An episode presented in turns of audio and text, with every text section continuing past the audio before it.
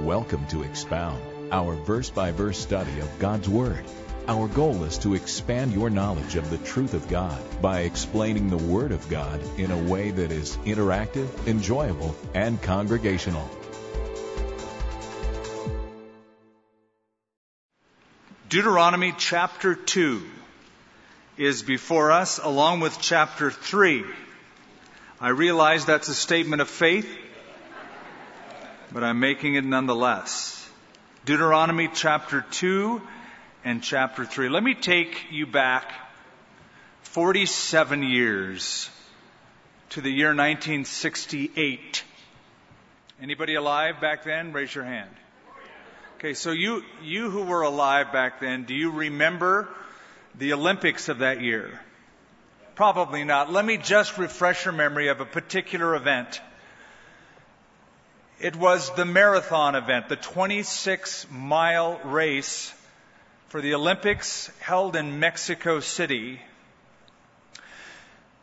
7 p.m. rolls around. All of the runners have come in over the line, except one. Everyone knew who won the gold, except for one. Everyone knew who was the winner in second place of the silver. All but one. Everyone knew who was third with bronze. Everyone in the arena knew except one. And he was still running. He was the last one to cross the finish line. It was seven o'clock. Sun was setting. All of the eyes turned toward the gate of the great arena to welcome the last and losing winner of the race. As he came through, he bore the colors of his country, Tanzania. His name was John Stephen Akhwari. And the reason he was last is he was hobbling. His leg was hurt, it was bandaged up. He had fallen and injured it badly, enough to quit the race. But he kept running and kept running and kept running. And long after everyone had finished, he came staggering and hobbling into that arena. And as he did, everyone in the arena stood to their feet and applauded as if he had gotten the gold. He finished. He made it. Last, but he did it. After he crossed the finish line, one of the reporters said, why did you keep going? Why didn't you stop? You're badly injured. You can't even run on that thing. You had to walk the last few paces. And then just at the very end, you can catch it on YouTube.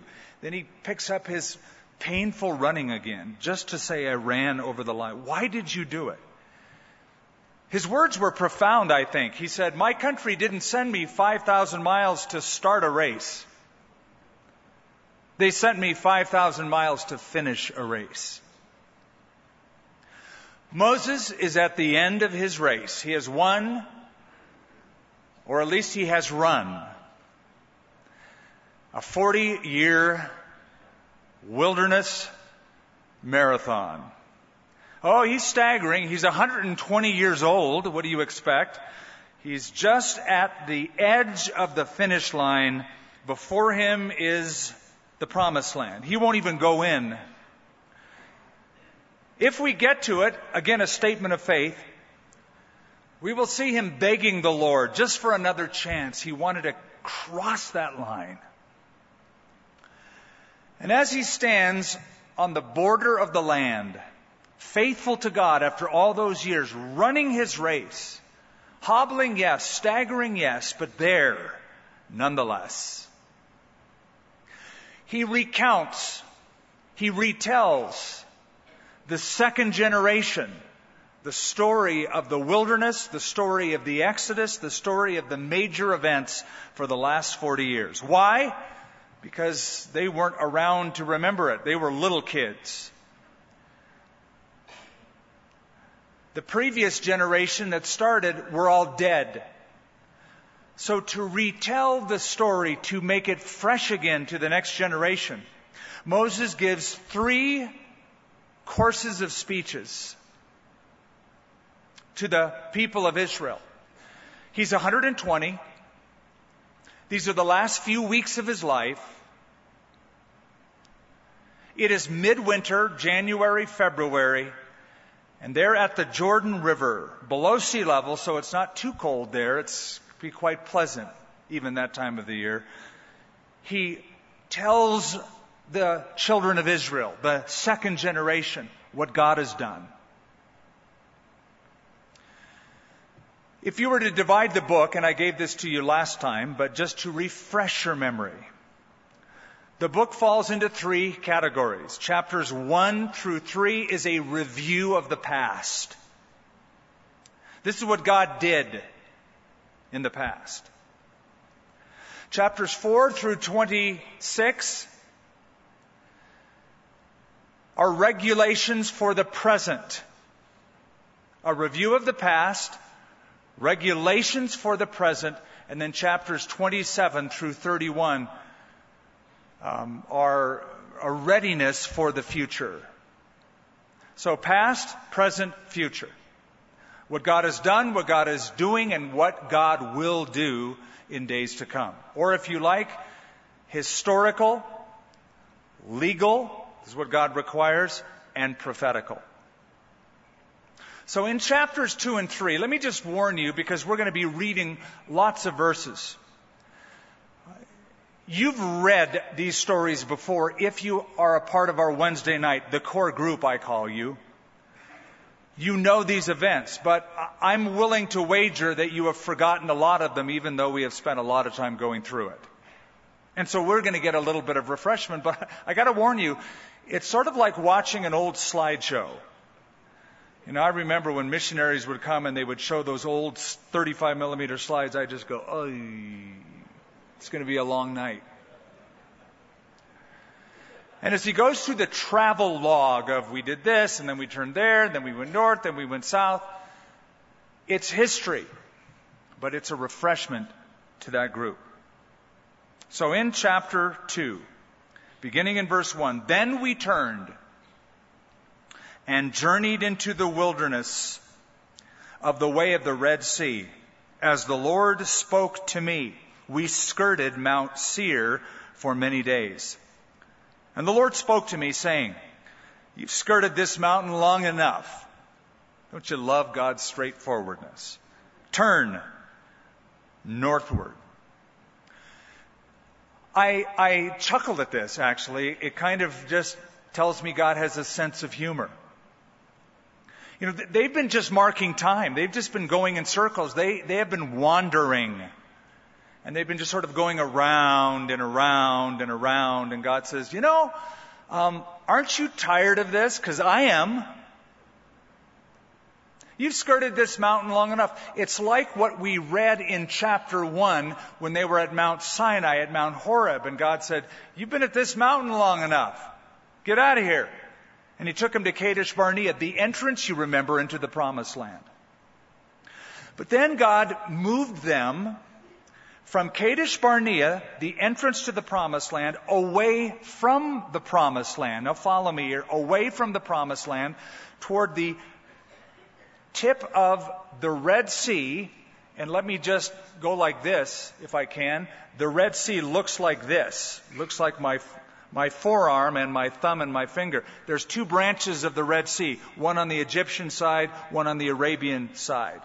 And in between that V is the Sinai Desert, the Sinai Peninsula, which is now present day Egypt.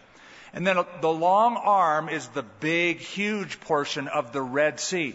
So tucked right up in that little corner is where God tells them to go. From the gate of the promised land, He moves them a little bit southward and eastward toward the Gulf of Aqaba. And then they go further than that to Mount Seir, way out in the middle of the Jordanian desert. Until a day comes and he says, now go northward back toward the promised land. This is where they're going to enter it. And that's where they are now. They're now on the edge. He's just recounting the journey for them, where they have been. Do you ever feel like the Lord might be telling you, you've gone around in circles long enough? You've played at this Christian thing long enough. It's time to get serious. It's time to enter the fullness of what I have for you and for your life. Quit playing church. Quit playing Christianity. Do it right. Be real. Get away from going around in circles and enter into the fullness of the promises. He tells them that. Verse 4, and command the people saying, you are about to pass through the territory of your brethren, the descendants of Esau. Those are the Edomites. I'll explain in a moment. Who live in Seir, that is the mountainous region that is east of the Dead Sea. I was there just a few months back. Mount Seir is this mountainous desert region in that area. And they will be afraid of you Therefore, watch yourselves carefully. Do not meddle with them. Don't mess with them. Don't get involved. Just don't mess. For I will not give you any of their land, no, not so much as one footstep, because I have given Mount Seir to Esau as a possession. Okay, Esau was the twin brother of Jacob. Esau was born first when those twins were born. Esau would have had the birthright. So we have Abraham, Isaac, and it would have been Esau, but it's Jacob because one day when Esau came in from the field, he was hungry, he had been hunting, and he wanted his brother's special soup. It's interesting because Esau was an outdoorsman. And his dad loved him for that. He was a hunter and, you know, he liked meat and he liked to hunt. You know, he had Field and Stream magazine at home and Jacob, on the other hand, was a homebody. A mama's boy. His mother loved him. And boy, the, the guy was a great cook. And so when Esau came home from hunting day, he goes, Hey, give me some of that awesome lentil soup that you make. And Jacob said, I'd love to make you the meal of your choice under one condition. I want your birthright. Which is an odd request, but he must have known that his brother didn't care about the birthright. And he, he didn't. He said, What is that to me? I'm going to die anyway. What do I care? So he sold him, made him swear, and sold him his birthright. That is the right of inheritance. That's Genesis chapter 25. Two chapters later, in Genesis 27, at the end of Isaac's life, he's an old man, he's going to confer the blessing. He thinks on Esau. But his mom says, Hey, to Jacob, dress up with animal skin on your arms because you're, you're a, you're a, you know, kind of a bony, soft man. You really don't have much hair and your brother does. He's a man's man. And your dad will know the difference. So, you know, just, you know, go in there and smell really bad and put fuzz on your arm and try to talk, you know, like your brother. And his dad was old, so he said, you know, I feel you because he's bad eyesight. You feel like Esau, but you don't sound like him. No, no, Dad, it really, really is Esau. It really is me. And he, he lied. He, he connived. He scammed his dad. And his dad gave the blessing of the firstborn, Esau's blessing to Jacob. And then he fled. And you know the rest of the story, I presume. God promised to give the land of Israel to Abraham, to Isaac, and to Jacob and his descendants. And Jacob's descendants are the 12 tribes of Israel. However, God also promised to give land to Esau. And it's a big chunk of land. And here's what's interesting. God keeps his promises, even to people like Esau who don't care about spiritual things, who could care less about the covenant, God still made a promise for land, and He tells His own covenant people, don't take their land, don't try to gain more land, don't try to take over what's not yours. I haven't given it to you, not even a foot, not even a square foot. Don't mess with them, don't meddle with them. Now, here's why this is important because you, as evangelical believers, are accused by the world and by the liberal media and liberal believers that all you care about is the nation of Israel. You support Israel. What about the Palestinians? And what about the Arabs?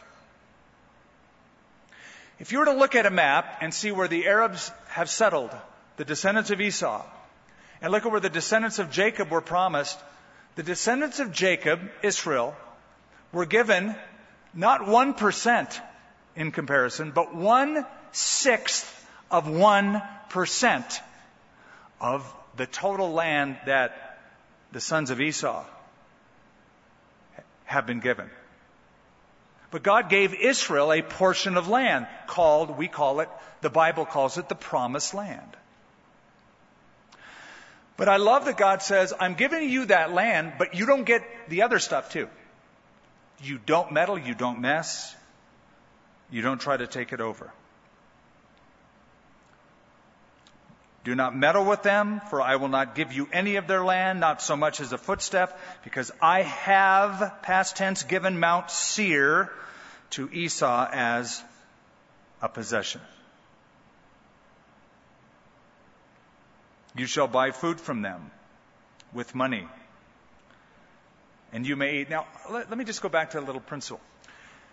You may want to write if you're taking notes, and it's good if you do, because otherwise you'll forget 98% of this. Acts chapter 17, verse 26, is a good correlation to what I just mentioned and what we just read. Because in that particular chapter, Acts 17, Paul stands on the Areopagus in Athens and he preaches to the Athenian philosophers, etc. And he makes an interesting statement. He says this, for from one blood, God has made all the nations of men that dwell upon the face of the earth and has determined their pre-appointed times and the boundaries of their habitation. God determines where he puts people and where people live. And, and you know why wars start and why wars keep going? Is because people want to mess with those boundaries. Want to take over more. Kick out the inhabitants and grab more. There's a war going on right now in the Middle East. There is a new nation, and I'm not saying a people group, I mean an actual nation with a government and land. We call them ISIS. It is indeed a caliphate that has been set up, and they occupy a lot of land right now, and they're getting more. And they have a global desire to take over the world, to mess with the boundaries that have been determined by God. So he tells them, You're going to buy food from these long lost cousins of yours with money that you may eat. You shall also buy water from them with money that you may drink. Now, the fact that God says this tells me that the manna has ceased. In the wilderness, God fed them with bread from heaven. He cuts that off now. It's over. It will show up periodically, sporadically, but for the most part, it's done. Now he tells them it's time for you to grow up. It's time for you to participate and not just sit there like this. I want a handout from heaven. Here I am doing my part. Drop something in there. That's what happens when you're a kid. When you're two and three, you depend on your mom, and that's what little birdies do in the nest. They expect their mom to just drop a little worm in there.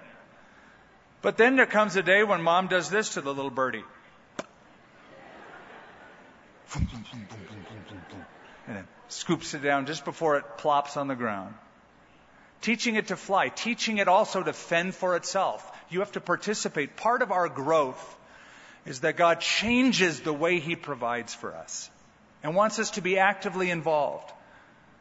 So if you sit there and you go, man, I'm just like broke. We will commiserate with you and we will feel sorry for you and we will love on you only up to a point. But if you tell me that you aren't interested in going out to look for work and participate in the process of God's provision. It's not going to do you any good. So he tells them, now you're going to participate. You're going to buy both water and food.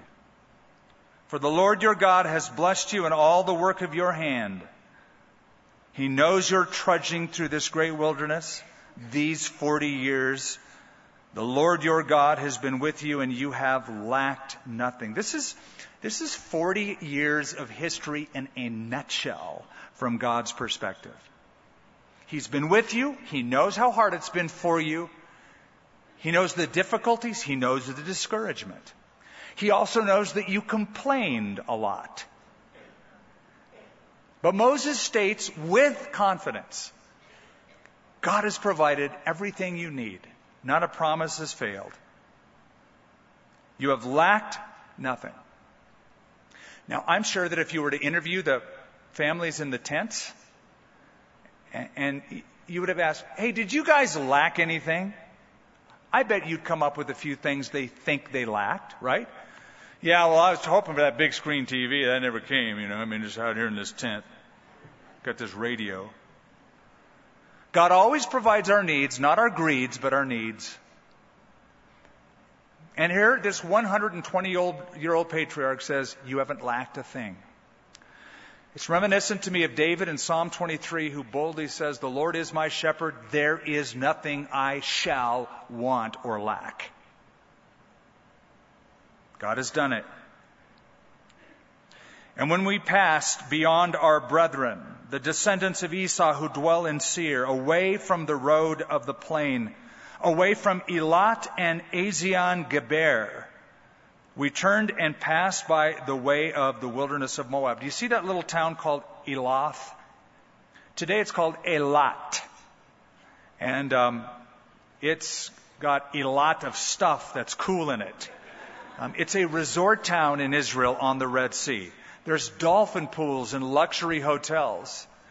And it was the place originally where Solomon built a fleet of ships to send them around uh, the Red Sea and go north to Tyre and all the way to Tarshish and back to collect gold and supplies and for the, for the trade of Solomon, to bring him supplies.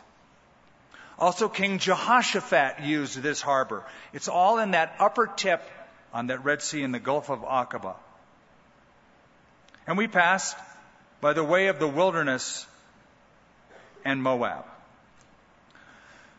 Okay, now, you don't have to turn there, but let me just turn to what he's talking about. And I'm just going to read something to you because you, you need to know the emotions.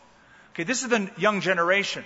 But now let me take you back to the original setting of what happened when that happened. And I'm reading now out of Numbers chapter 21. It says, The Lord listened to the voice of Israel and delivered up the Canaanites and they utterly destroyed them. And then they journeyed from Mount Hor by the way of the Red Sea to go around the land of Edom. That's what we're reading about. And the soul of the people became very discouraged on the way. The King James says they became discouraged because of the way. The Amplified Bible, I believe, says on account of the way. In other words, they got discouraged because it was a hard, hard, grueling way they were going. And it just gets old. Camping gets old. I want to go camping. For 40 years? I've done it for a week. I've done it for two. I once did it for three months around the United States and Canada. I was done. And you can just imagine the soul of the people becoming discouraged because of the way. I mean, how long can you look at desert and dirt and rocks through the opening of a tent every day? Imagine raising your kids in that environment. Imagine being young and dating in that environment. What are you going to do for a date? We're going to go lizard hunting. Okay, whatever rocks your world. But there's not a whole lot to do. And they just got discouraged because of the way. That is what is happening as he recounts.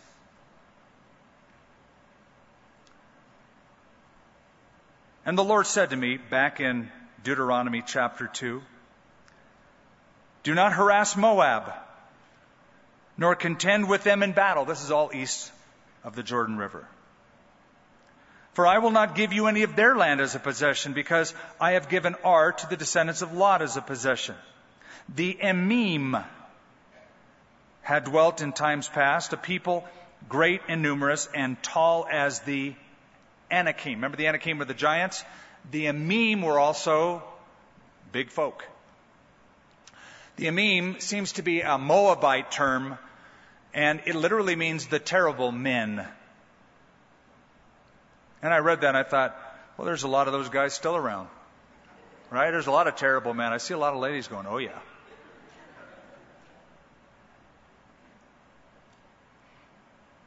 They were also regarded as giants like the Anakim.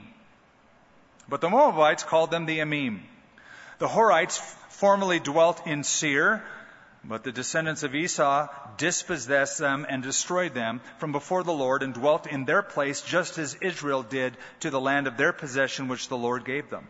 And now rise, cross over the valley of Zered. So we crossed over the valley of Zered. So click, new slide,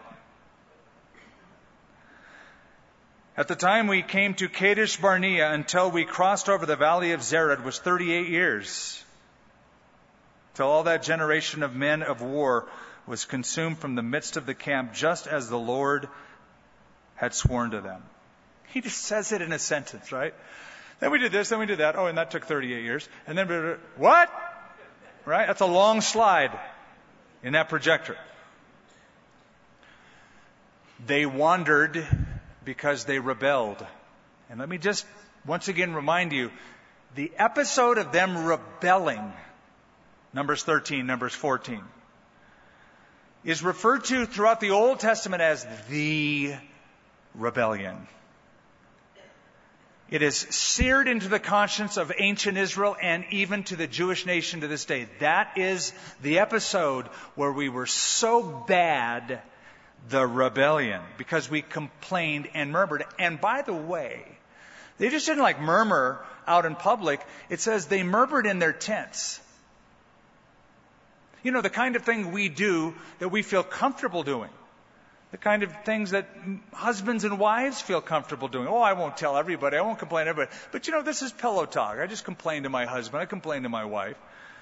But it says they complained in their tents, but the Lord heard them. And that rebellion brought on wandering. They went from marching to meandering. They went from being a witness to being a group of whiners. And they're punished for it. 38 years later, a total of 40 years. You know, we make our journey harder when we complain against God and disobey God. It could be so much easier. It could be less complicated. It could be more rewarding. That comes through obedience. That comes through faith. Like, yes, God is sovereign. When you complain, what you are saying is, at this moment, on this day, God isn't sovereign anymore. He's not in charge. Or, if He is, I don't like what He's dishing out, so I'm mad at Him. That's really what you're saying. That's really the bottom line of what you're letting come forth from you. God heard it. They wandered. He's reminding them in a sentence 38 years later, for indeed the hand of the Lord was against them to destroy them from the midst of the camp. They were consumed. So it was when all the men of war had finally perished from among the people that the Lord spoke to me, saying, This day you are to cross over at Ar the boundary of Moab. And when you come near the people of Ammon, again, all east of the Jordan River, do not harass them or meddle with them, for I will not give you any of their land, people of Ammon, as a possession, because I have given it to the descendants of Lot as a possession. That was also regarded as a land of giants. Giants formerly dwelt there. But the Ammonites, now here's an Ammonite term for them, Zamzummim, weird name, Ammonite term for the previous inhabitants of the land. by the way, if you're the sort that likes to chase this stuff down, all the way from the time of Abraham, these large people, these giant folk, dwelt east of the Jordan River in Abraham's time, it is mentioned in Genesis. Then they migrated south toward the land of Moab, where we presently see them mentioned by the Moabite and Ammonite terms. A people great, verse 21, and numerous, as tall as the Anakim, but the Lord destroyed them before them. And they dispossessed them and dwelt in their place. Just as he had done for the descendants of Esau who dwelt in Seir when he destroyed the Horites. Horites were the previous inhabitants of that land before they were dispossessed, as mentioned by the Edomites. They dispossess them and dwell in their place even to this day. And the Avim, who dwell in the villages as far as Gaza. So now we're going to the west toward the Mediterranean Sea, the Gaza Strip. And the Kaphtorim, who came from Kaphtor. That's an ancient term for the present day island of Crete in the Mediterranean. Destroyed them and dwelt in their place. Rise, take your journey, cross over the river Arnon. Look, I have given into your hands Sihon. That's the correct pronunciation. Uh, reads to us like Sahan, but I, I'd prefer to say Sihon because that's the pronunciation. The Amorite king of Heshbon and his land. Begin to possess it and engage him in battle.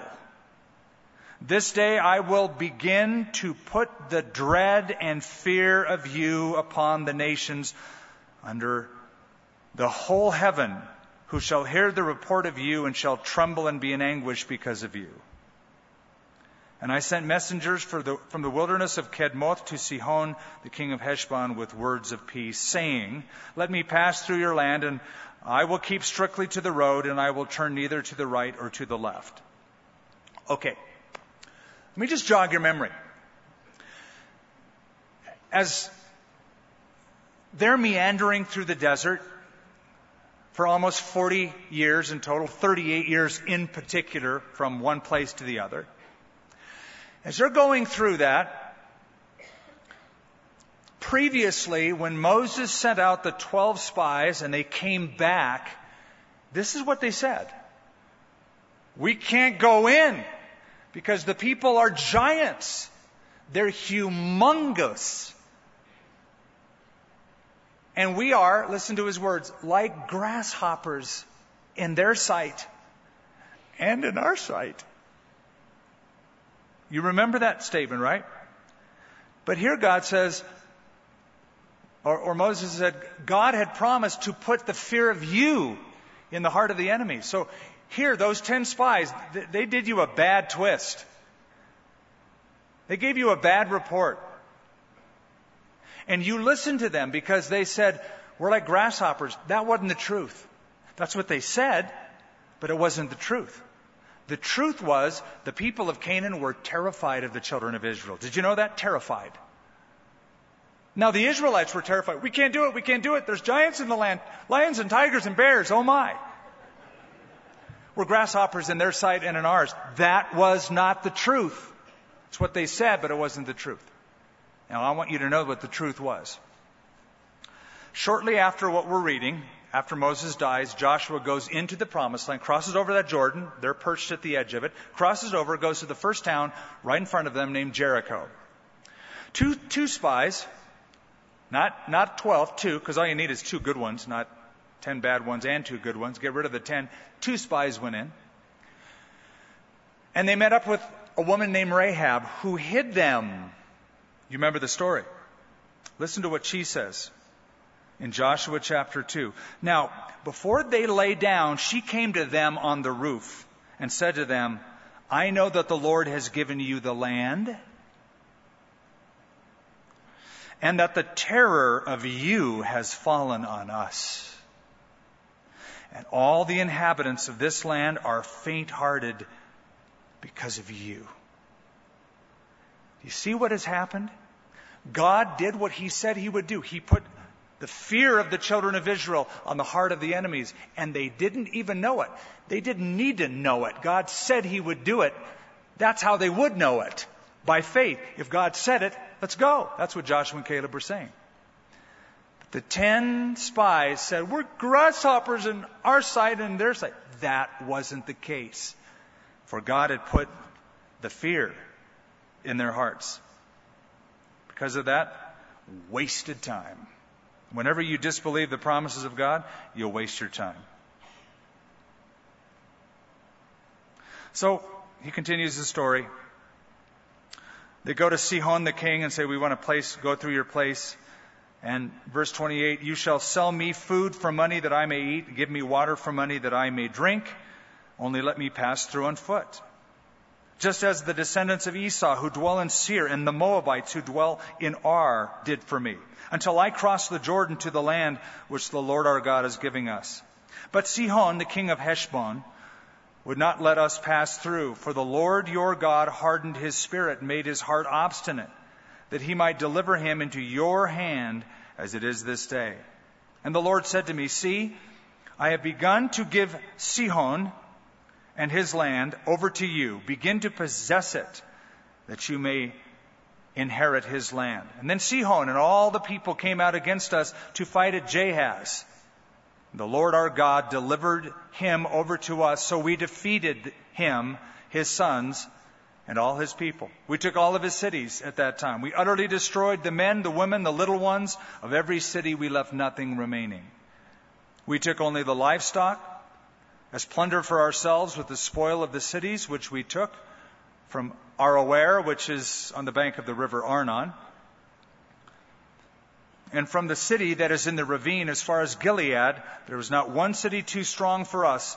The Lord our God delivered all to us. Only you did not go near the land of the people of Ammon, anywhere along the river Jabbok, or to the cities of the mountains, wherever the Lord our God had forbidden us. So the land of Sihon, in this area called Heshbon, was taken over by the children of Israel. This is a portion of land to the east of the Jordan River, if you were to look at a map, the east of the Jordan River, present day area of the country of Jordan.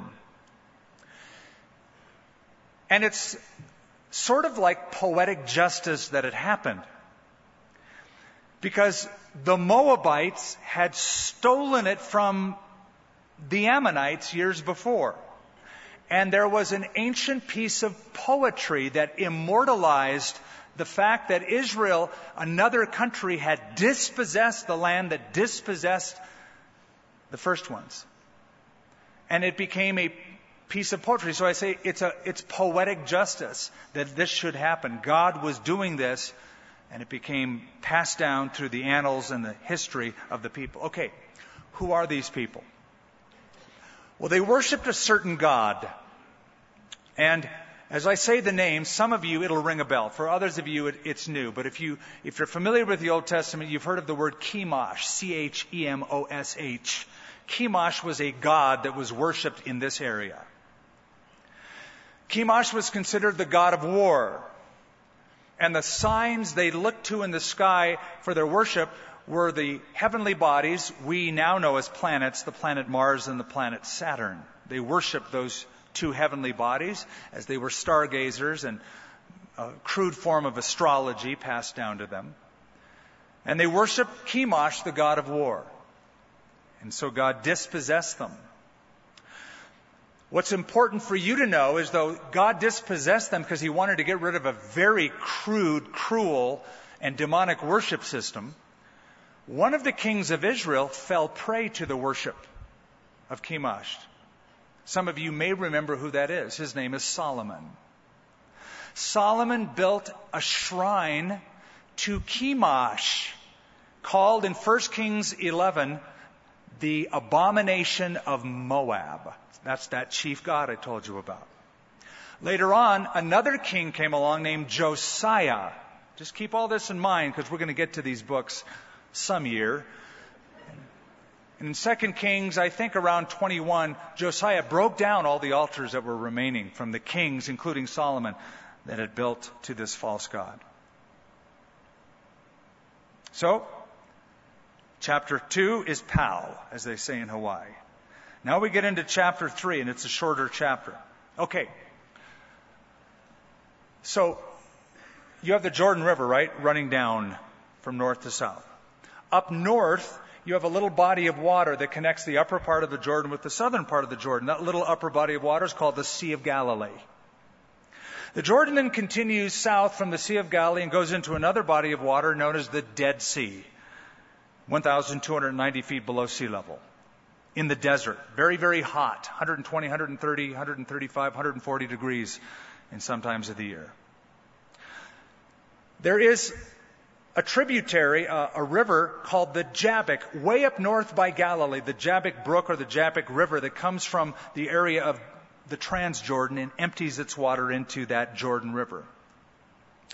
Just north of that Jabbok area was a, an area known as Gilead, very fertile area.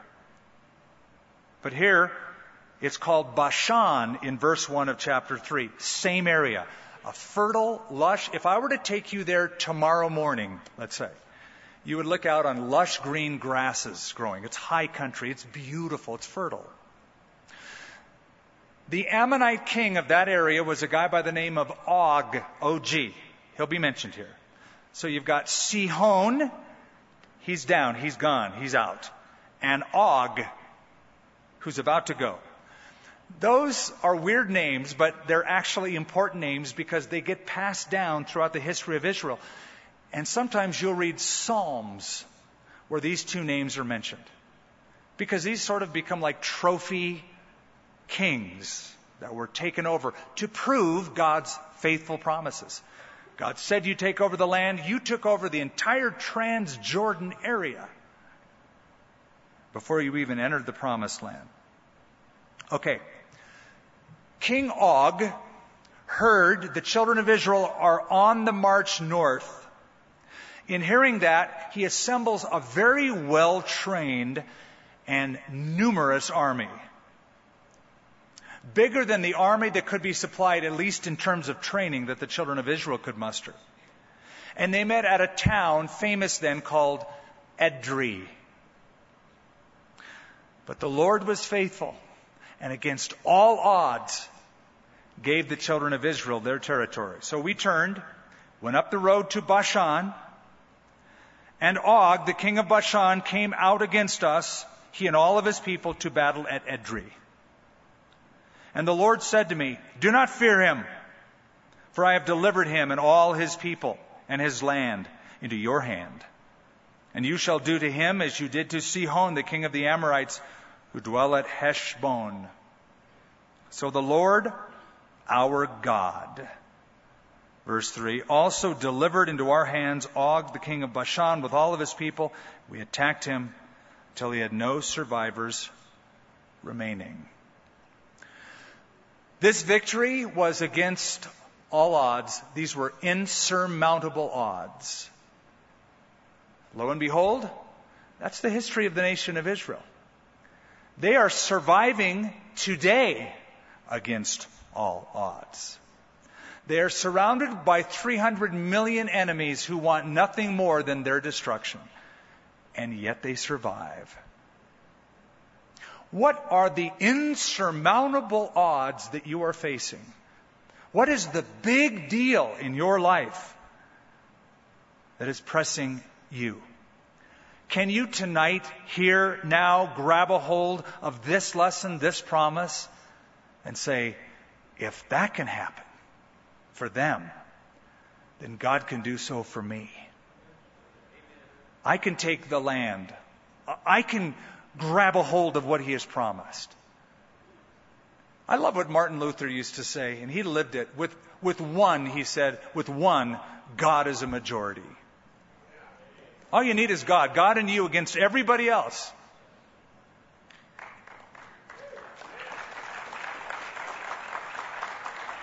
We took all the cities, verse 4, at that time. There was not a city which we did not take from them. 60 cities.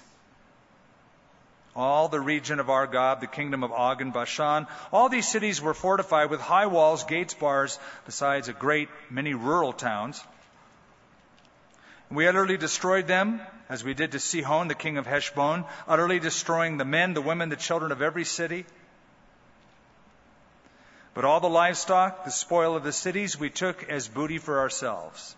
Spoils would be a better term, especially given the modern connotation. And at that time, we took the land from the hand of the two kings of the Amorites, who are on this side of the Jordan from the river Arnon to Mount Hermon. The Sidonians call Hermon Sirion, the Ammonites call it Senir. All the cities of the plain, all Gilead, all Bashan, as far as Salcha and Edrei, the uh, cities of the kingdom of Og and Bashan. For only Og of Bashan remained of the remnant of the giants. So he's going back to this theme of, you know, there were some big dudes back then. And, um, you know, those big dudes is what threw those 10 spies.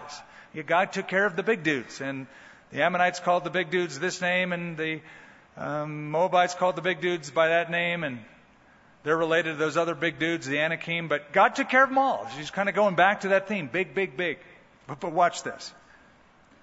For only Og, the king of Bashan, remained of the remnant of the giants. Indeed, his bedstead, his bedpost, his frame, was an iron bedstead. Is it not in Rabbah of the people of Ammon? In other words, at that time, it was still like showcased in some kind of a display museum. Nine cubits is its length, and four cubits its width, according to the standard cubit.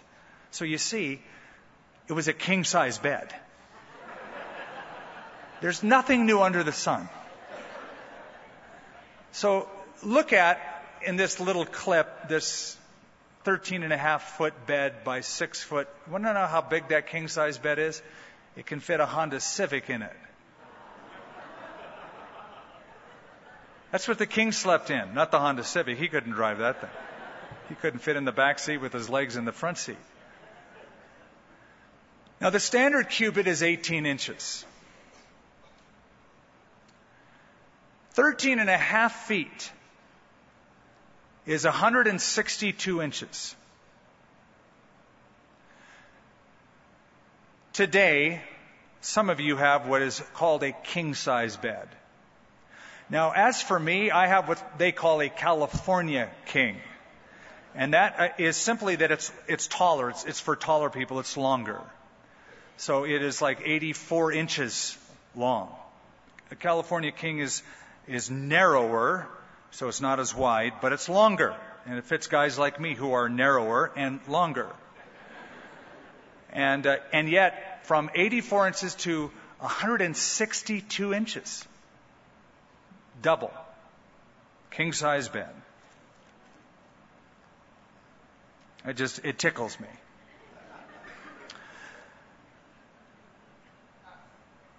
And this land which we possessed at that time from Aroer, which is by the river Arnon, and half the mountains of Gilead and its cities, I gave to the Reubenites and the Gadites. The rest of Gilead, all of Bashan, the kingdom of Og, I gave to half the tribe of Manasseh and all the region of Argob.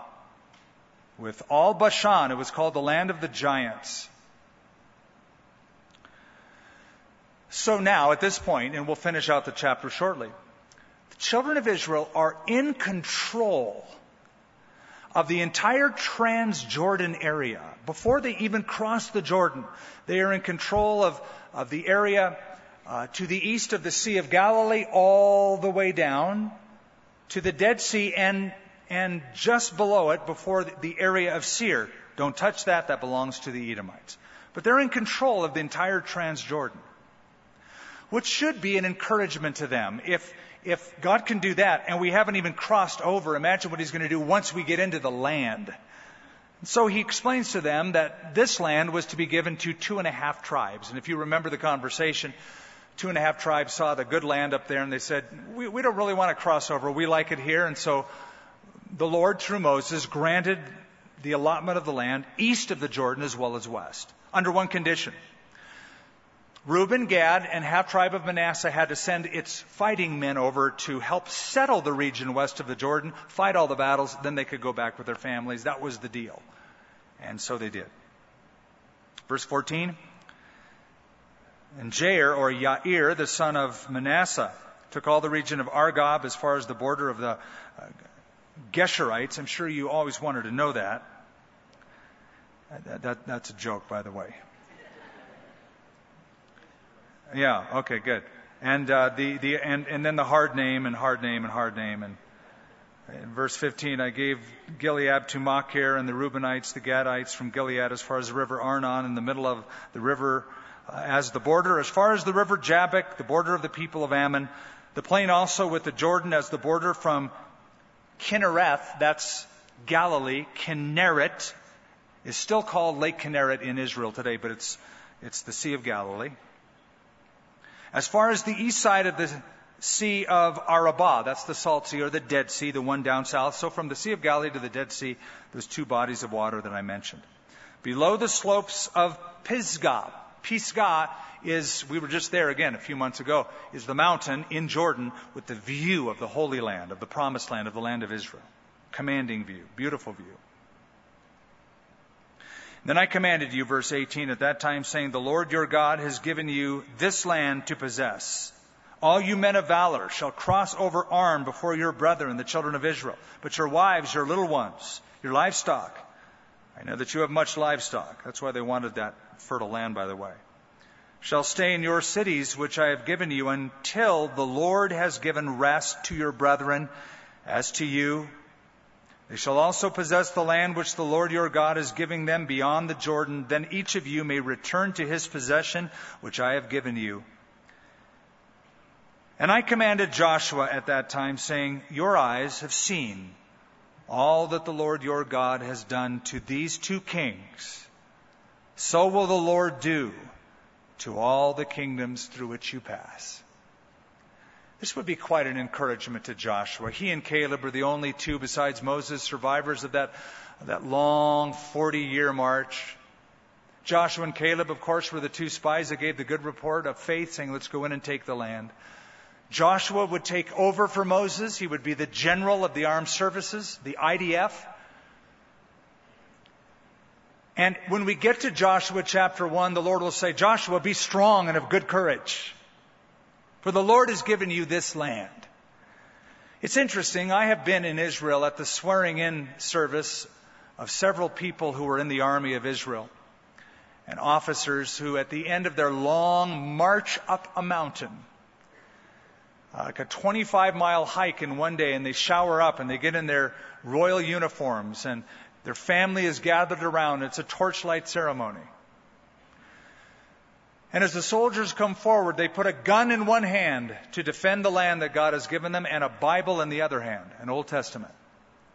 And they read to them Joshua chapter 1, especially be strong and of good courage.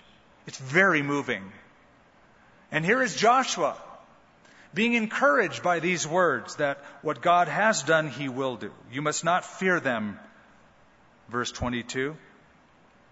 For the Lord your God himself fights for you. I love that song that we sing. Our God will fight for us, our worship team has written and sings. It's right out of Scripture. You're in a battle? That's life. But listen, you are not fighting for victory. You are fighting from victory.